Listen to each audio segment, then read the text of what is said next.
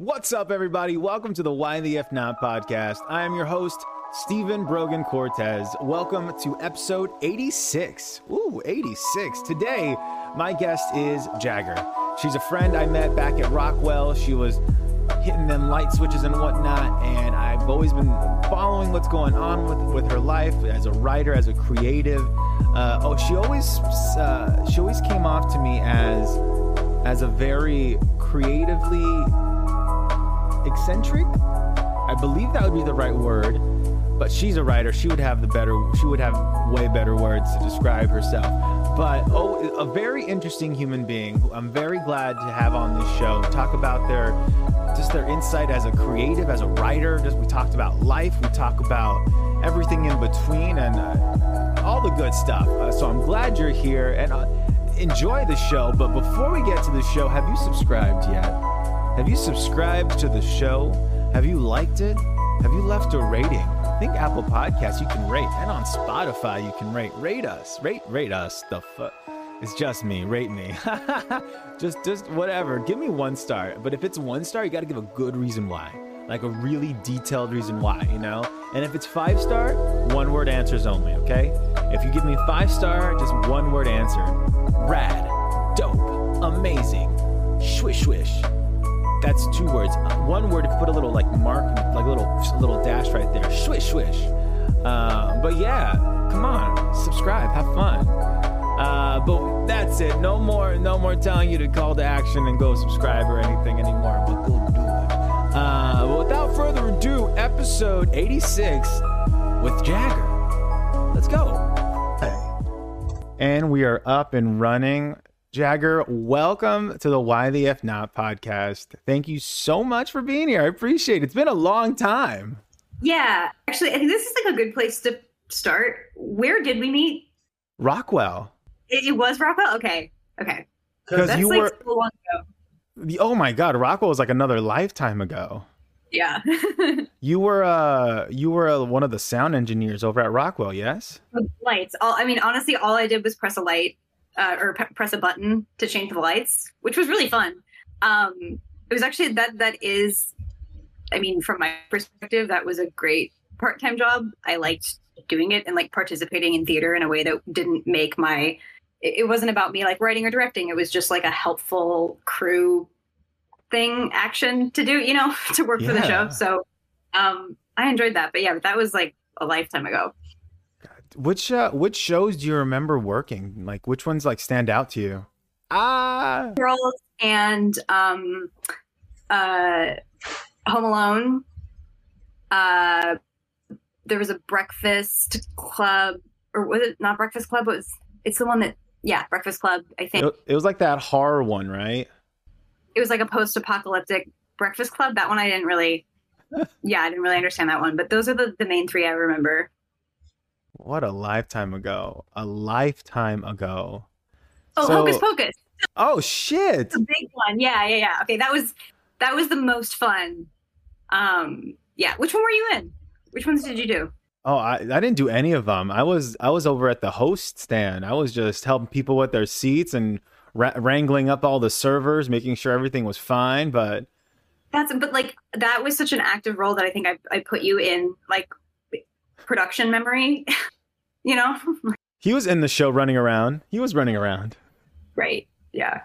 No, I got to I got to sing for some of their shows, but I never got a chance to perform with them. And I wanted to, but then COVID hits, and then Rockwell just Yeah. bye. Yeah. Crazy. C'est la vie. Um, but okay, so like, what, like, if anything, let's talk more about Rockwell. What got you to Rockwell? How did you get connected with running lights at Rockwell?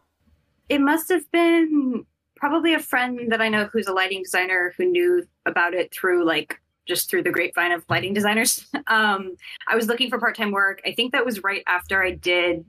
Uh, I took a part time job working at Halloween Horror Nights in 2016, and after that ended, it was um, I was looking for more part time work. I wanted it to be like either in theater or production or something to do with entertainment, and that came my way. I was happy to take it. Um, so at that time, like at that point, I was kind of like piecing together creative production work. Um, yeah, and that lasted for a while until I decided to go work at an agency for a year. Um, but it was fun. It was a good time. Right on. And so you, so I, I like what you just said really quickly before. You want to do something that wasn't that wasn't necessarily writing, directing. Is writing and directing because I know you have your short film, uh, twenty twenty one was it?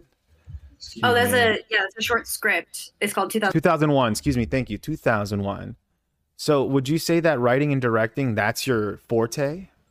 Um, I mean, yeah, that's it's it's. I, I went to UCLA for it, um, oh. for theater, for writing and directing. But obviously, the more lucrative way to do to to write and direct is to do film and TV. Um, so yeah, I've I've more pivoted into that space, but theater will always be close to my heart and probably something that I return to in some capacity. Um, yeah.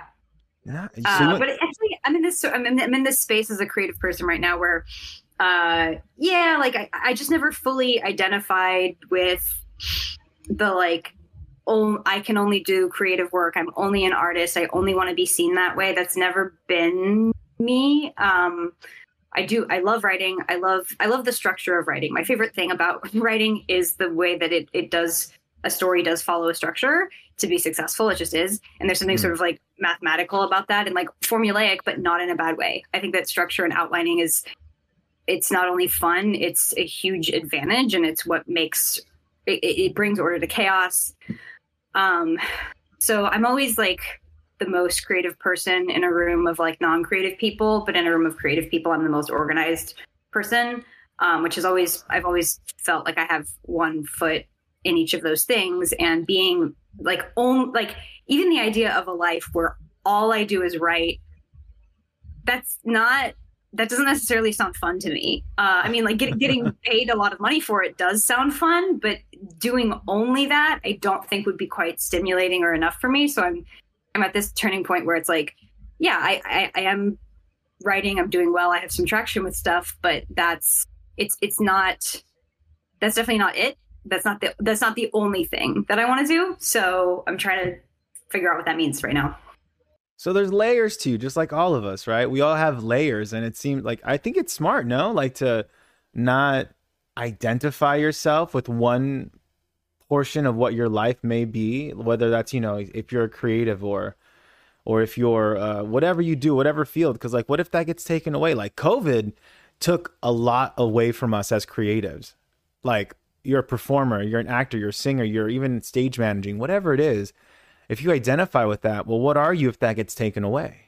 Yeah, definitely. And then just like being in the sort of like turning point that I feel like I, I, am like leaving young adulthood and entering like real adulthood right now. Ooh. I feel like, um, or just like the middle part of adulthood where it's like, okay, now it's now it's getting real.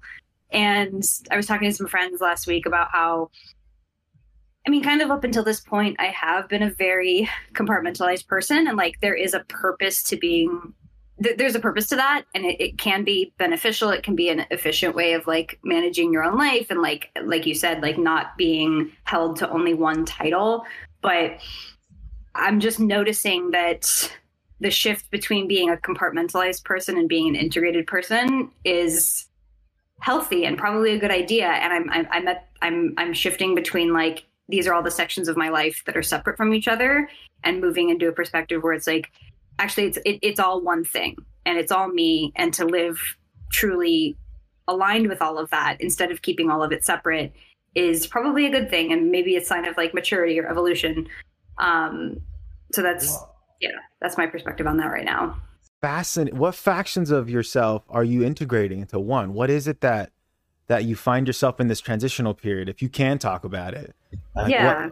what, what what what is it that you're going through well, it, it, it used to all be very separate, and um, even my relationship with like social media and the sort of like per, performative element of social media that I really leaned into a while ago. At this point, like that was sort of like the early twenties energy that I had was feeling like. I mean, I still feel this way. I think I think social media. I think that Instagram, TikTok, it's like it's like vaudeville. It's little windows, and you're peeking mm. in, and you're deciding, do I am I going to like keep watching that or am I, am I, am I going to move on? Like that's what these channels are. It's like there's something very theatrical and performative about all of it. And even this idea that it can be authentic to me never really seemed possible. And I just wanted to run as far like far from that. It, I don't know. I, I, I wanted to hide whatever was authentic about myself behind something that was also a character so that people never really knew what was real and what was like satirical or or um, heightened or stylized um, and that was fun i mean like i'm not i'm not like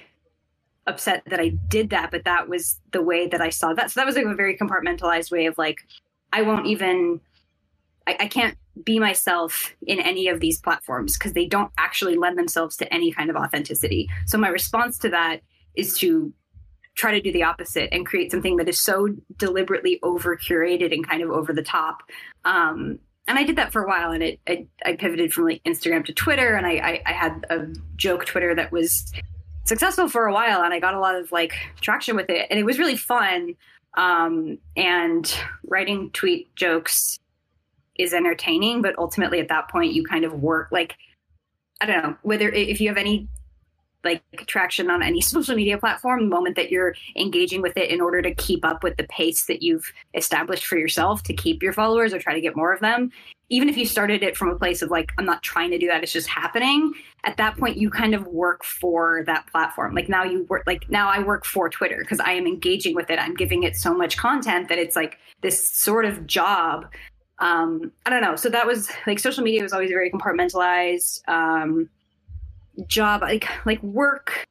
I always tried to keep work really separate from whatever the rest of my identity was. Even as a creative person, even working for production companies or even being hired as a writer for stuff, I, I tried to sep- you know I tried to separate those things where it's like this is my work self, and then there's like a private self. And I think it's also It is it is about privacy and maybe control, um, mm. um, where to be compartmentalized and be like I'm going to bring a very presentational self to this job or this environment is, yeah, I don't know. It, it, it's just a way to control perception.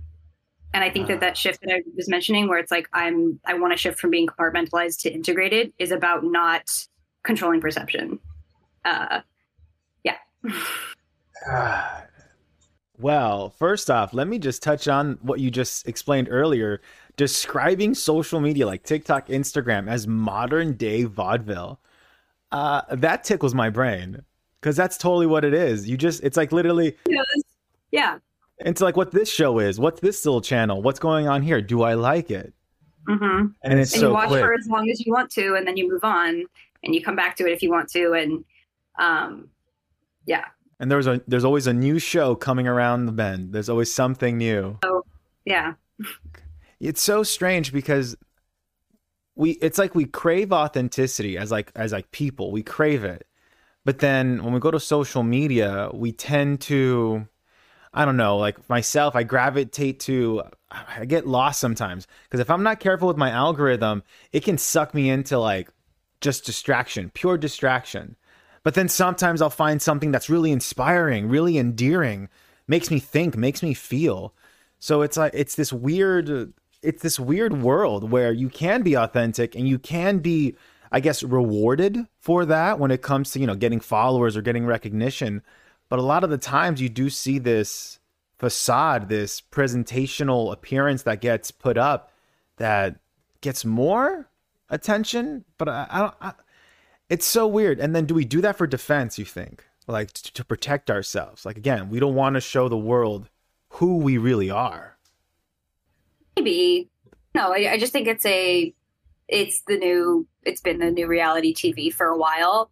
Mm. Um and I don't know. I think that I think that it's both it's it's hiding and showing at the same time. Mm, hiding and showing at the same time. I think so. Um, and I'm not that worried. Like people seem to be like oh, worried about. I mean, yeah, like for young people, it's a little concerning because like we we don't know what that's going to do to kids who have grown up on it but i'm not really that worried. I just think that this is all a process of of integration. This is this is mm. we were compartment you know we have been separate from our computers for so long. Like they are an object and we are a person in the real world and now the real world is like blending with the computer. So there's that integration process i think is intimidating but i i made this decision recently to like i refuse to see that as a negative. I just I, i'm refusing to see any kind of like internet the next stage of the inter the, the next stage of the internet being like way more faster and like present and like whether we're we're in it all the time. I'm talking about this thing. I'm essentially talking about like singularity and like merging mm. with technology. And obviously, like I don't even have the words to fully explain what I'm talking about, and we don't because we don't. It doesn't exist yet. But there's something you know when when all of this does become permanently meshed together. I don't think it will be about is this authentic or not. I think it will be so hyper present that it's it's it, it, will become like an enforced authenticity because if you can never turn it off then you can never hide you know what i mean mm. um and again like i don't think that has to be a bad thing i think it's like it's a little spooky but i don't know i'm trying to look at it in a more creative way it's exciting too. It's this change. It's ultimately change. You know, I mean, you want to talk like we don't know the words to explain. You know what you what you were just saying. You don't have the exact words or whatever to explain the singularity or when we all become one with technology and humans, whatever. But I'm sure we can go to Chat GPT and see can, if it can whip something up for us. Like you have you have all these AIs now, just getting better and better and better and better. That I don't know. Do you think like as a writer yourself? Are you do you feel any kind of threat like do you feel threatened at all by something as ChatGPT coming to the rise? No. No, not at all. Do you think the genuine creativity humans offer can overpower anything an AI can? I'll put it like this. I'll put it like this. No one was like freaking out when hammers got invented, like worried that houses were going to start building themselves. You know what I mean? That's fair. That's fair. But, I don't know. That's the best way I can put it. It's like I'm not. I'm, I'm not threatened by that. I don't. I think it, it that there are creative people will bring creativity to tools. Like that's what we do. And mm. there's already actually there's like an exhibition at a gallery that I'm trying to see tomorrow or later this week. Um, that was yeah a visual artist who the, the the the gallery exhibition is AI generated paintings, and it's like at that point is does that belong to him? Did this artist actually make what these paintings are or did he program something to do it? And is there a difference between those things? Um so yeah i don't know. I think that it's already we're already there and like people are already going to start using it. So i don't know. It's it's it's car versus horse and buggy in some ways i think. I feel that. I i, I resonate with that. Uh because then like the artist because the AI doesn't create anything unless there's an input someone yeah. enters. So there's still that human element. That artist still had to write out the prompts to what they wanted, change it around. Yeah. And also, like, there's just no threat to humor. Like, it, it, it's all good and maybe it'll keep getting better, but humor is so human. Um, and it's that's that seems to be its biggest limitation right now. Is like i don't it definitely doesn't have a threat to to comedy or what might be funny because that seems to be a pretty human thing. And if, if you even think hmm. about like the animal kingdom like there i think there's some kinds of like apes or or other like monkeys that do understand humor and they laugh but that's it. It's like us and like our monkey ancestors and that's it. Like uh, it, humor doesn't isn't anywhere else. Like dogs don't think things are funny. So humor is this like pretty advanced thing that we don't really understand and AI doesn't really pose a threat to it because I don't even know if we can we don't seem to understand how to teach it what is funny. Mm. So, I don't know. I just I don't think comedy is under threat specifically. Um, but yeah, I don't think it's a threat necessarily to any any kind of creativity. Cuz at the end of the day, I mean, like again like humor is something so complex and so human like you said that yeah ChatGPT could be good at pulling references and information really quick or uh, which is basically like a research assistant right like yeah. an instant assistant and like that's essentially being able to move in hyperspeed for boring stuff like it, that's it's it's instant help with stuff that would usually take you a while like the way that it's like yeah, we didn't we don't have to go to libraries to look up stuff that we'd ask Google now. It's sort mm-hmm. of like mm-hmm. a it's a version of that. Wow. Well, whoo, I can get sucked into Chat GPT all day. But I want to talk more about you and let's talk about let's talk about your first moment into the world of creativity, of artistry, of of thinking like why not try this like what was your first what, what, what were your first steps when it came to being a creative Mm. I mean, honestly, like the, the the the value that I placed on like other people's opinions and the fact that like I was told that I was good at it in school. like, you know what I mean? Like honestly, like I just I liked the praise and I was just told I kept getting told by by teachers and, and mentors as I was growing up that it's like, hey, you seem to be really skilled in writing. And that mattered to me because I cared what they thought. Mm.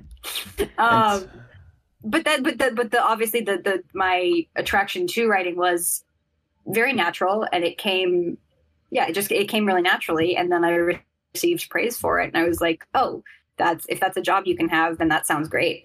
Um, yeah, and I got accused of plagiarism in it was like fourth or fifth grade, and my teacher was like, "There's no way that you wrote this poem." I'm like gonna have a parent teacher conference with your parents, and then my parents like sat down with her, and they were like, "There's no way that a child wrote this poem." It was about thanks. It was like about Thanksgiving and gratitude, and it was just this like very I, don't remember the lines of the poem, but it was this emotional response to the idea of gratitude. Mm-hmm. And she was like, I think this is plagiarized. But she didn't really have any proof. My parents were like, okay, well, if you search all of the words together, does anything come up? Does it say it's like from another author? And she's like, oh, and it, you know, but this this woman didn't really understand the end like that was still so early internet um, that she didn't even really understand how to prove her own thing. Um, so it was like flattering in its own way. like this is so good. You couldn't have written this. I couldn't have done this. Yeah. Um. So that was fun, but yeah. I mean, I, I guess the the like full full commit. I don't. I don't know if the full commitment even came when I chose. I chose UCLA for playwriting.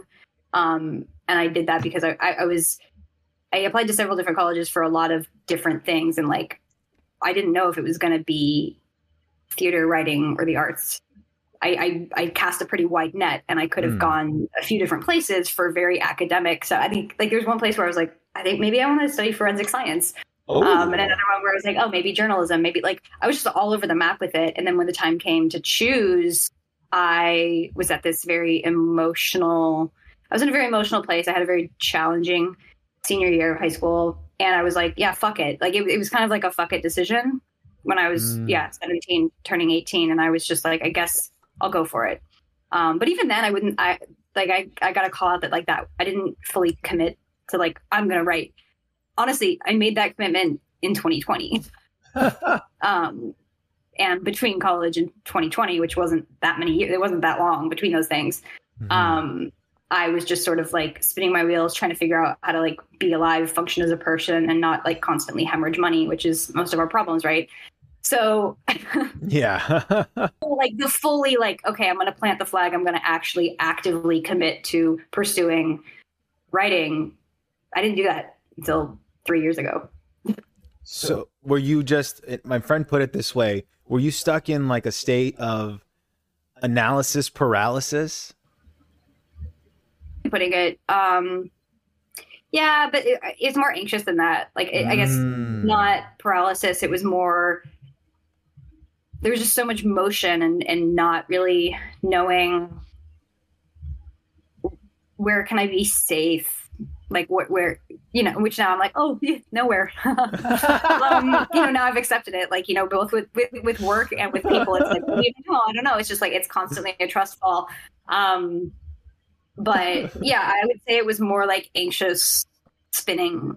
It wasn't really like paralysis. Mm. It was just like I'll just try this. I'll just I'll just keep trying things, but like not and, and nothing's fulfilling and you're scared and money is just terrifying and like the, the, the you know I'm sure you know this, but it's just like you know you, you you add up the costs of being alive, like just your your oh. functioning operating costs as a person, like living, eating, and the insurances that you can't afford you know and it's just like oh it's, it's, impossible like i'm already i'm already everything is just i'm just bleeding all the time mm-hmm. um and i had to get to a place of calm with that, which is a daily thing, you know, like to to not freak out about that.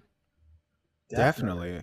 Like there's this there's this one video of an older man. I don't know if he was homeless or not, but he was like, "Why do we have to pay to live?" It's such yeah. strange world we live in. You know, we could have this Star Trek kind of utopian society where we all help each other and like it's all for the common good of just growth as a society. Like yeah, I don't know. I feel like I don't. I, do, I don't really know enough about economics to make any statements like that. I, I have my own idea of what a utopia would be and what I think should be free, but I sort of hold my tongue because I'm like, that's not my thing to fix. Mm. like I'm not oh. the. I, I am not that hero. and that's it and I, I just don't know enough about like e- even the way like there's so many people alive now no one's ever tried to manage or deal with this many people in a country, a world. You know what I mean? Like there's so many of us, and that poses just these new challenges that I don't necessarily know how to fix. And I don't. Maybe water should be free. Maybe I don't know. No, like I don't know anything like about that. You know, all I can do is like guess. You, you know, can I? May I share with you my biggest pet peeve when it comes to our society? My biggest pet peeve: the trees. The, the trees. Tr- the trees all around. Are you talking about pollen? Yeah, and do you know why pollen is so like high for our trees here? Because the male and female trees. The, yes. absence yes, I know. I know about this. the dumbest thing I saw this beautiful video. It was like uh, somewhere in Spain where they had like fruit trees just on the streets, fruit trees growing by shop sides. We have, n- yeah, we have none of that here. Well, let's break it down for people that don't know. You want to explain it real quick? Well, yeah. Well, okay. So uh, when you go outside, like especially in America, and you're just like, if you're like here in California, walking down the street, and you see all these trees, all this, all this greenery. If, for those that don't know, all those trees that aren't bearing fruit, for the most part, are male. Like plants have male and female counterparts. Like just, it's just how it is, right? And like the male trees just spit out all this, all this pollen, and it has nowhere to go but but and it's getting worse because the trees know that there aren't girl trees. So it's this like tree incel community that is poisoning us and it's just like spurting out like pollen sperm basically. Yeah. Um and because they're, they're they're horny trees with nothing to mate with and it's they're miserable, we're miserable. Just bring in the ladies. We're the lady trees. Bring in some lady trees. But I guess to add to what you were saying, I, I don't know. Was this the deliberate fucked up decision behind that to basically be like, if we have the female trees and they bear fruit, that'll be free food for people, and we don't want that. Basically, like yeah, I, I can't. I, I don't feel fully educated because I I know I saw that so I, or I learned that in college and I can't like pull the exact reference, but I'm pretty sure that that was a deliberate choice. Um, oh, and then it, it, it, was probably one of those things where it's like it was a deliberate choice but then it just became a, a, practice and a custom. And like maybe there wasn't like malice behind it continually but it set a precedent that then just like cascaded until now. Oh yeah. But then like you look at different cultures and like so my mom's salvadoran and whenever we moved and we're, wherever we whenever we were looking for a new house the first thing if anything the main thing that we cared about is that we go to the backyard and we would see is there a lemon tree? Is there some sort of fruit tree? Like that's important. Like can you imagine like how helpful that would be just for like the homeless population across the country like if they could just have fruit to eat just to help them sustain themselves? Or, or even yeah, just walking down the street and just picking a fruit and I'm like, "All right, cool, an apple. How lovely." Yeah. But then you'd have conspiracy theories being like don't eat the public apples cuz they're full of drugs. You know what I mean? like it would turn so quickly into like don't eat the public fruit. It gives you cancer. Public fruit gives you cancer. Oh no. It's chemtrails all over again. uh, I don't know. Like I grew up in I grew up in Sacramento where it's actually like a city mandate that every house has to have a tree planted it on the property, like you're saying. But the cheapest tree is this like dark. It's got really dark cherry red leaves, and it mm-hmm. it does. It's it's a fruiting tree, and there's these tiny cherry fruits that aren't good to eat. Ooh. And every spring, like all, and so that's most of the houses in Sacramento because people who build houses don't want to spend more money on a different kind of tree. It's all the same kind of tree, even though it's an option to pick any tree. They all pick the same one.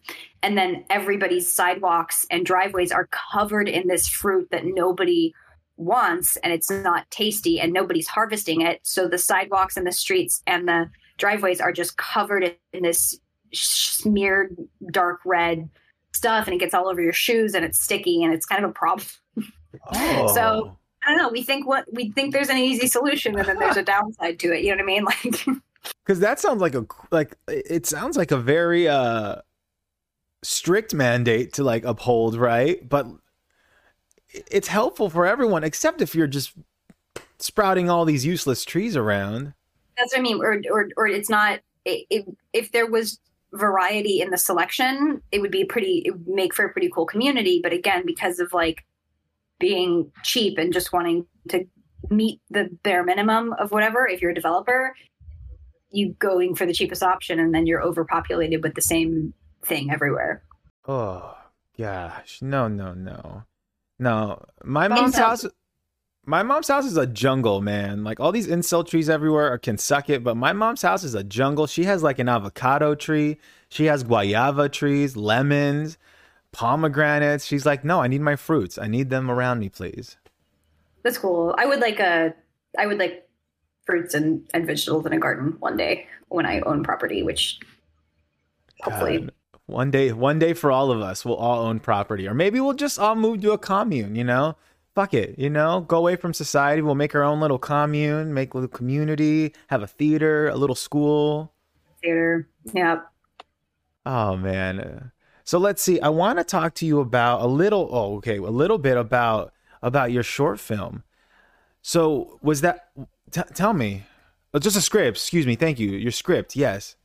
Um. Yeah, that one's cool. I mean, like that. Wait, just a script, and it's like won all these awards and like all these accolades. I saw. Congratulations.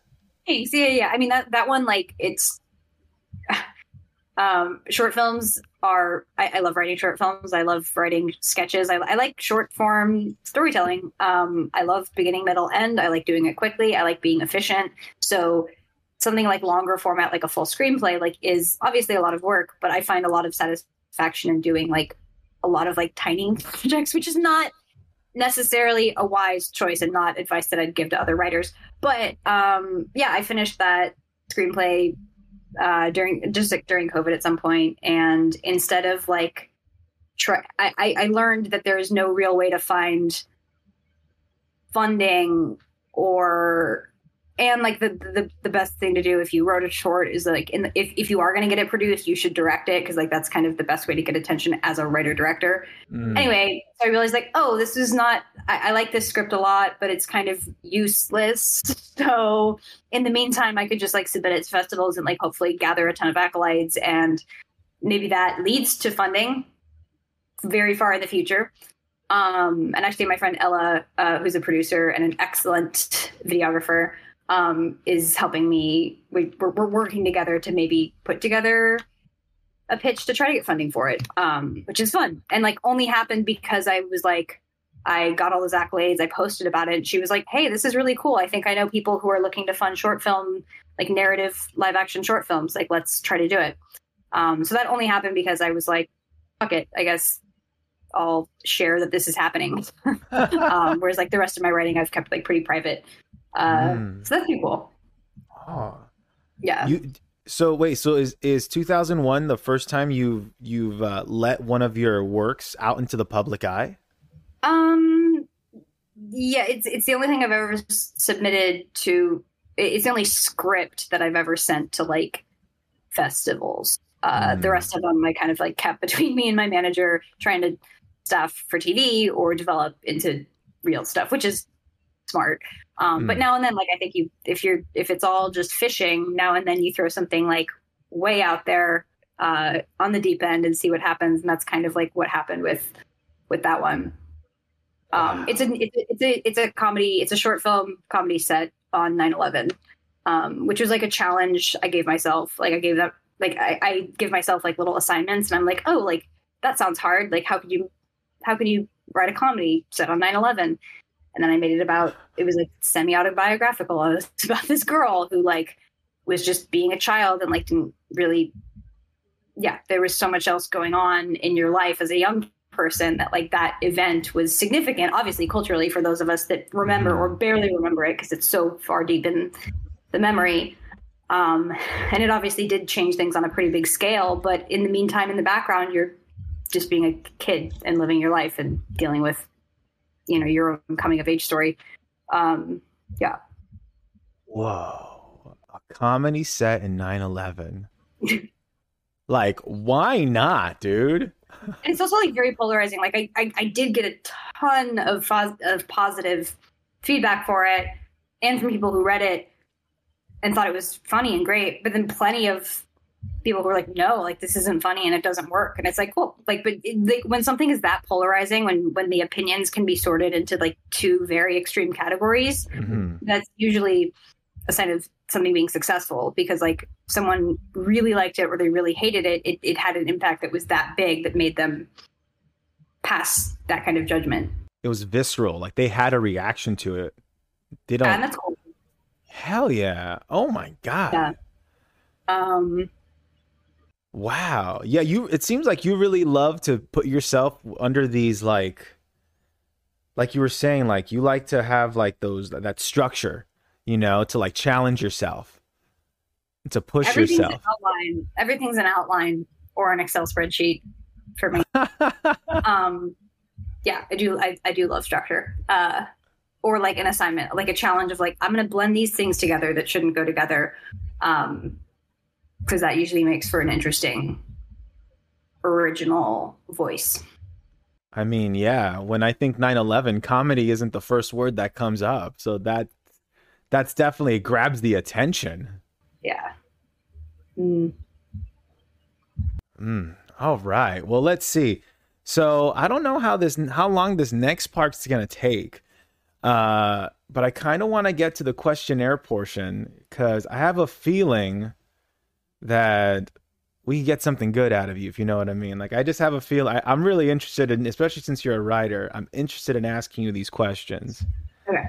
Uh, and these questions, this might give you a clue as to what the questions are about.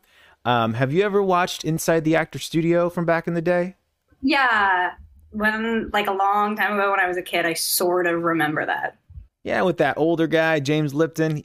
James Lipton, that's his name. I was like, it's on the tip of my tongue. Yeah. Yeah, good old Jimmy. Uh, he would ask these questions at the end of every interview. There's the set of 10 questions. And I just love the questions. These exact ones? Mm hmm.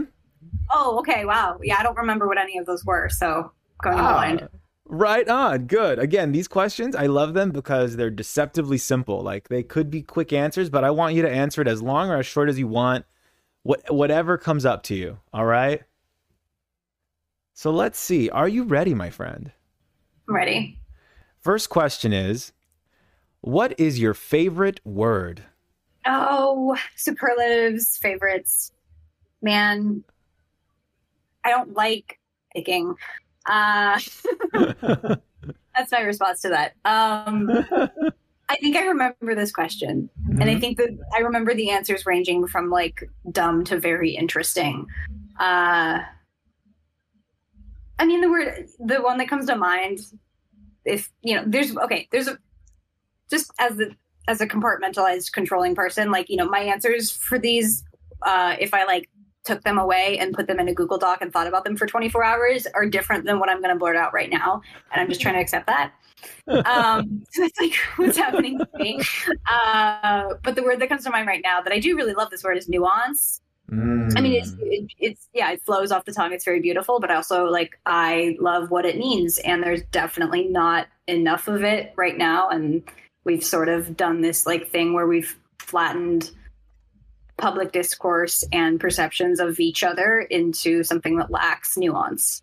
And mm. that's the death of intimacy, maybe. Um, because you need nuance in order to like be intimate. Um, yeah, that's probably my favorite word right now on the spot, under wow. pressure. wow, connecting nuance to intimacy. How interesting. Yeah, because if things are black and white, right or wrong, whatever it is, yeah, intimacy. Intimacy is nuanced, and like that's kind of maybe it's in my brain because of I'm thinking of like decompartmentalizing my life, where you know I I like things that have very like hard lines and boundaries and categories, but actually like human intimacy and relationships and everything is is very nuanced, and that's kind of vulnerable. Mm. Wow, thank you. Good, solid. Next question. What is your least favorite word?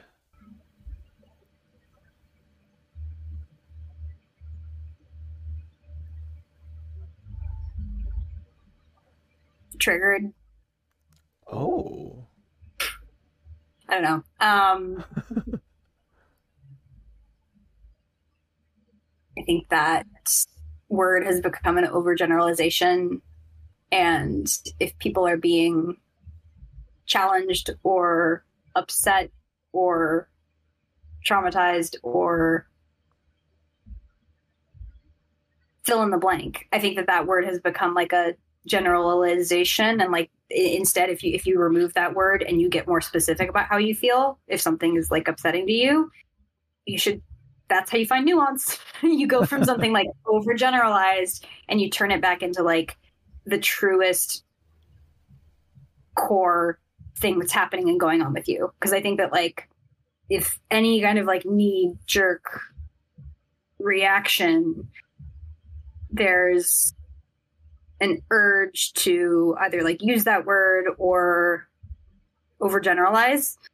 But if you keep going if you keep chasing the questions and you and you go deeper and deeper and deeper beyond what that means and you get to like actually i'm feeling this other way and it's a lot more specific and i think a lot more authentic and true. Um so i don't know i think maybe i picked that word because if we're doing favorite and least favorite nuance is sort of the opposite of what the word triggered has become to mean. Mm, Maybe that's why I picked that. Yeah. dig it. Yeah. You're not taking the time to express what you're truly feeling. You're just jumping into that, almost using it like a shield. Being like, I'm just triggered. Yeah. It's a it's sort of a like conversation ender. Yeah. Like, stop it, I'm triggered. Instead of being like, yo, like this made me feel A, B, C, D, and having these feelings and a memory pops up or this or that, whatever's going on in, in the moment. Like, there's no honesty, no nuance. Yeah. I mean maybe maybe it's true sometimes, but maybe sometimes it's a lack of introspection. And yeah, whatever can get us on the path back to nuance. That's what I want. Mm. Dig it. All right. Next question. What turns you on emotionally, spiritually, or mentally? Okay.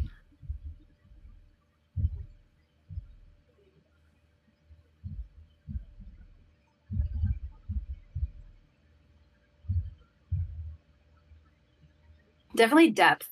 Um, uh, and I'll explain why. Like during COVID or and COVID and quarantine, kind of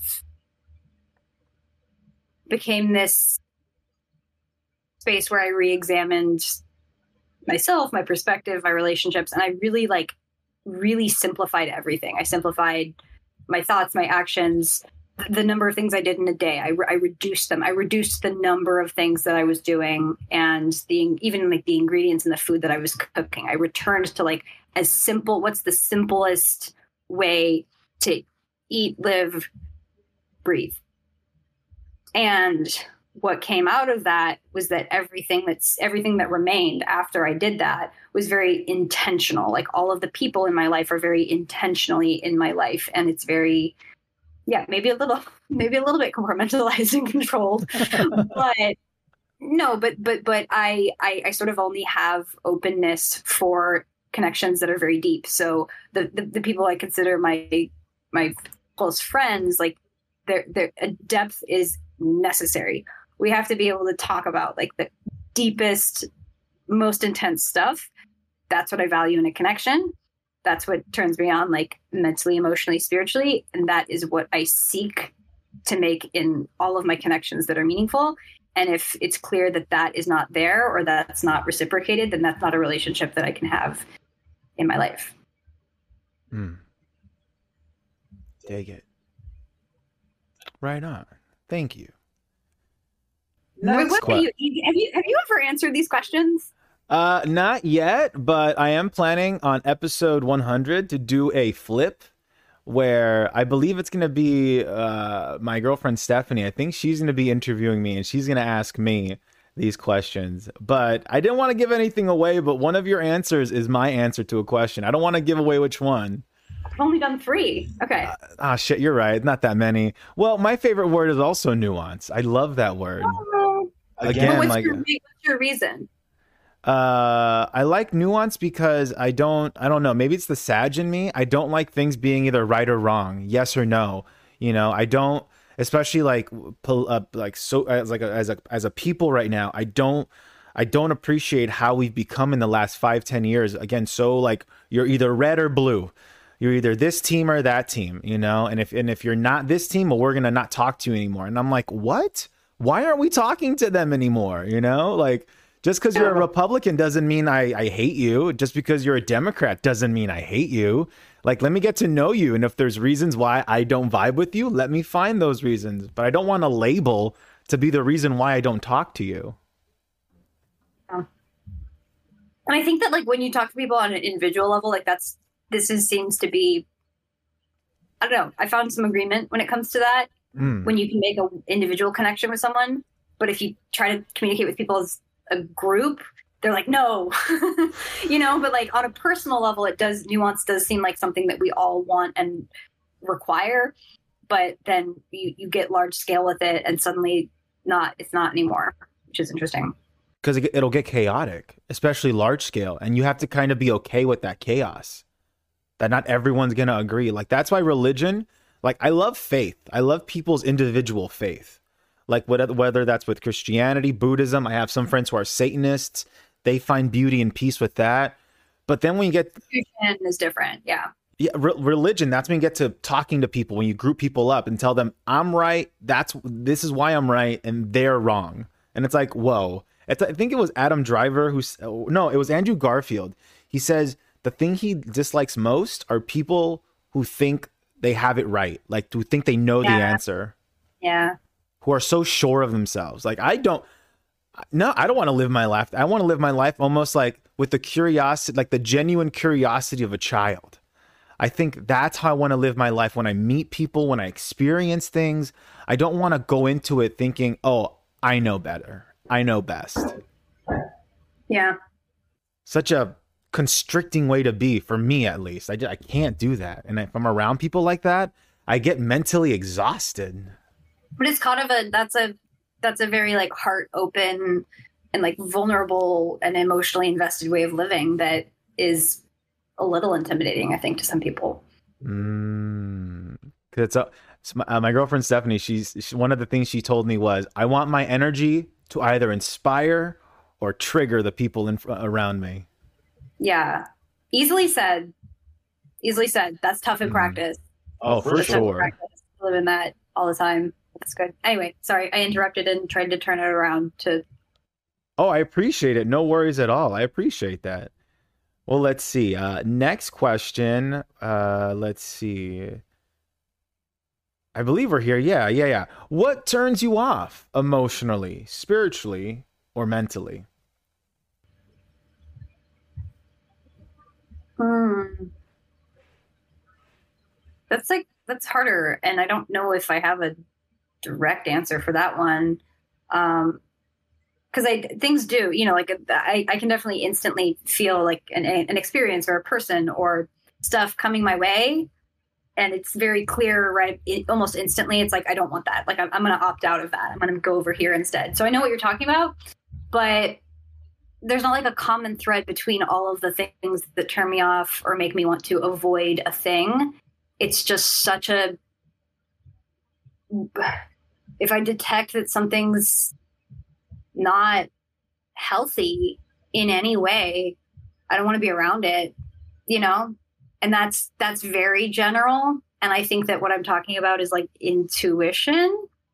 Mm. Um, and a lot of us do have that. Like you just know stuff coming your way, you're like, I'm pass, pass, not that, not that. Um, I don't know. That's that's a really tough one, but I guess I would just say that I can't identify the specific thing that turns me off about everything or all the things that do turn me off. But I do intuitively very quickly know it when something does. And I mm. listen to that and I don't second guess it. Nice. All right. Intuition, very.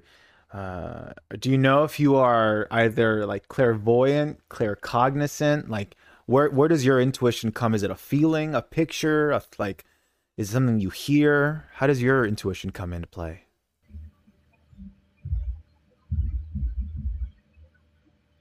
It's all very abstract, but it's like, yeah, like vibes and energy, mm. and like, oh, I guess like a lack of openness. Like, I, I guess if I'm meeting a meeting a person, if there's not that the like moment of eye contact before you're about to connect with someone when you're like agreeing you're like we're about to start talking.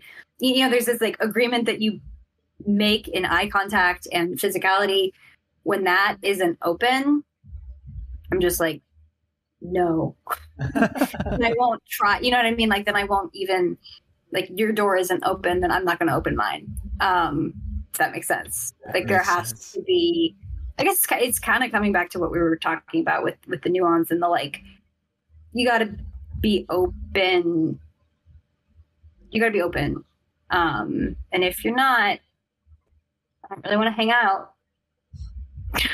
I mean, you're only going to attract those kinds of people if you are in that vibe and that energy and that frequency, yeah. if you will. If you're not open, you're just going to attract that. And if anything, seeing someone who is open is going to frustrate you probably. Okay that that gives me an idea. I guess like something that does turn me off, both in myself and in other people, is like hyper reactivity. Like when there's reaction without forethought or like any yeah, like any kind of like impulsive reaction that is a, a judgment or an assumption. And I have to catch myself doing it all the time because it's so hardwired to to be like that. But anything like the low frequency feelings like fear, anxiety, jealousy, envy, um, anger, like eh, those really sharp, aggressive things that come up, which I think like are really important to flag it when it does come up because you need to understand why you're why that's happening. Mm-hmm. But you can't take it with you into conversations, into your interactions, because then you're reacting from that place. So if I just both in myself and in the outside world, when that's happening, I just feel the need to like, or I try to take the moment and like take a deep breath and decide and like examine before I react. So I guess the things that turn me off are like people that don't examine before they react, mm. stuff like that. That they react instead of responding to a situation. Yeah, or just like the sort of like instant response that's not fully in integrity, I guess. Yeah. Yeah. Oh, yeah. Dig it. What a journey. That was wonderful. Thank you. All right, next question. What sound or noise do you love? Um Oh, silence. For sure. For sure silence. Mm. Like I am I am recharged through silence and quiet and being alone. That is what gives me energy and that feeling of relief when everything is loud and then the moment that it goes quiet is so satisfying. Mm. Yeah. Take it. Thank you. Next question. What sound or noise do you hate?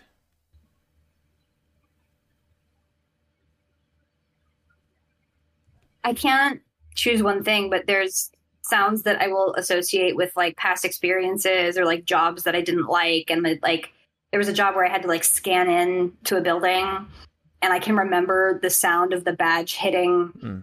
the place where it had to scan and then it would let you in. And that just became so, it was like this sound that told my brain like, oh, we're walking into an environment that we don't like. So I, so there was this like, this sort of like, yeah, um, this cue. It was like a cue that would cue me into anxiety. into anxiety. so there's just like little stuff like that where it's like it's um it's definitely has to do with association only. Mm. If there's a negative association with that sound that repeats enough and enough and enough that it starts to like instantly create anxiety. yeah.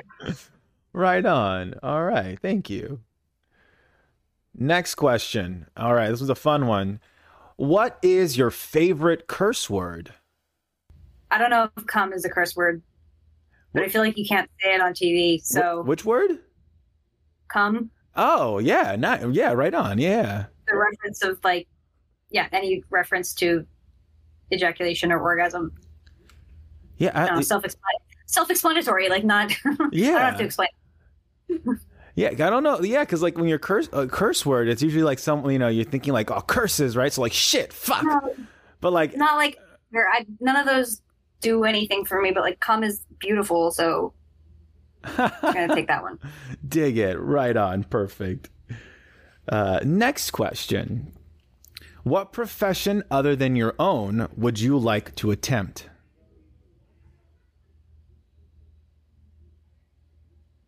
Uh, farming. Oh, Mhm. Um, which I think that maybe only like on a small scale, like you know, to to be a, a farmer with like a ton of land and a ton of responsibility and a ton of crops. That sounds like not great, but I mean like in the sort of like individual sense to be able to fo- like manage. I do have a sort of like homesteading fantasy where I live like off grid and I have I grow my own food and I like have farm animals. So and that's that is a like it's so involved it is a job. Um it's not necessarily paid but you're definitely working for yourself you're working for your family. And there's something very attractive about that kind of like physical labor hmm and being so in, in so much direct contact with like sunlight and and and nature. I think that would be very fulfilling. Whoa, yeah, not nec- Yeah, working for yourself. Would you have a like? Would you have a farm purely with crops, or would you have animals on your farm? yeah like farm like, like animals and garden but like manageable you know i'm not talking about like huge like i'm just talking about like a little you know enough for me and the family or partner Nice. Yeah. Right on. Okay. Next question. What profession would you not like to attempt? the rest of them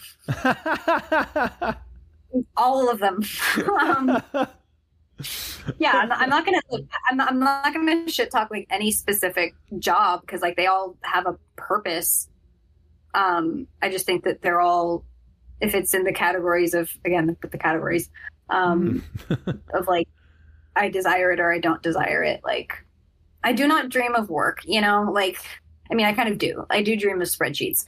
But that's not work. that's like that's not work. That's yeah, something else. That's play. That's satisfying Yeah, in a it is, different yeah. way. I mean, I actually found out that there are e recently there are esports game like tournaments for Excel. I've seen those on TikTok. They are intense. Like the coding that goes on, the way they organize things, and they have them side by side. Like they're competing. I I haven't watched. I need to watch. I need to set aside time to watch that because it will bring me joy. Ooh, you're gonna get down a crazy rabbit hole. That is a wild world. People that know how to like use an Excel spreadsheet, and I mean use one, not just putting in in the columns. beyond- yeah. There's there's like really advanced shit. And actually like maybe I'll that's actually if I could learn something from it, that would be like the dream goal. Like I do enjoy pleasure, but I prefer there to be like learning and pleasure at the same time. So Hmm. Right on. which is what an Excel tournament would do for me. Ah, you'd be like you'd be like one of those people watching an MMA fight, watching the Excel tournaments. You'd be like, "Yeah, oh my Yeah. god, he got all them columns into that one. You see that graph? Ooh, Yeah. dig it, dig it. All right. Well, let's see, and we've come to the final question. If heaven exists, what would you like to hear God say when you arrive at the pearly gates? Nothing. I just hope that there's like a smiley face. like I don't know. There's something. I don't know. Whatever it is, I hope that it's kind of a joke, in a, in a beautiful way. I just I hope that like if you if we got to the end of figuring what what this all is about, or like the answer to everything, I just hope that it's like a smiley face or a yes or a thumbs up. I don't know. I think there's like an overwhelming, absurd simplicity to probably all of it. Maybe. I don't know, but that's just what I hope. I hope that at the end, I hope that the answer to like all of our complex problems is like, yes. And like, cool. Like, there's, I don't know. That's just a, that's just a feeling that I hope to get is that like, yeah, I guess, I guess I want, if, if we ask these really complex, hyper complex questions, or we want to know the nature of the universe, or we want to know why we're alive, I just hope the answer would be something so simple and a little bit ridiculous. Hmm. That would be the goal. Dig it. That reminds me of uh of uh Hitchhiker's Guide to the Galaxy. Okay, I've been told that I need to watch it. I, have read I read it actually. Oh, okay. I have I, am sure the book is probably like they, they talk about the meaning of life in the book. Yes. Yeah. Like right. It reminds me of what exactly what you're saying. It's like, well, what's the meaning of life? Forty-two. But what does that mean?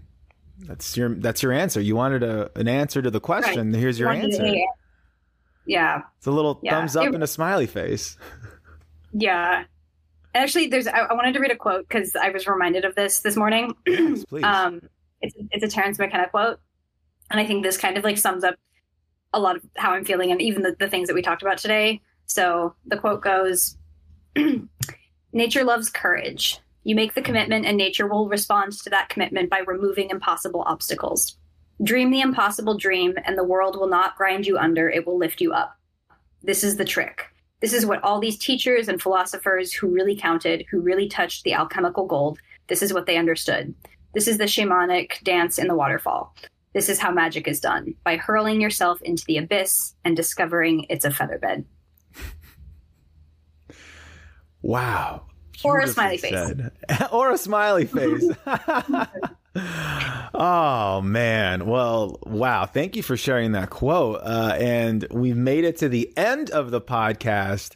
And now it's your chance jagger. I want you to if, you, if there's anything to share from people listening if they to find where to find you anything you've been working on to check out anything at all about you like this, please let them know where they can find you. Oh that's it. I think you'll tag me right? Yeah. That's it. It's in the description. That's all I got right now. Yeah. I got other stuff to do, but for now, that's it.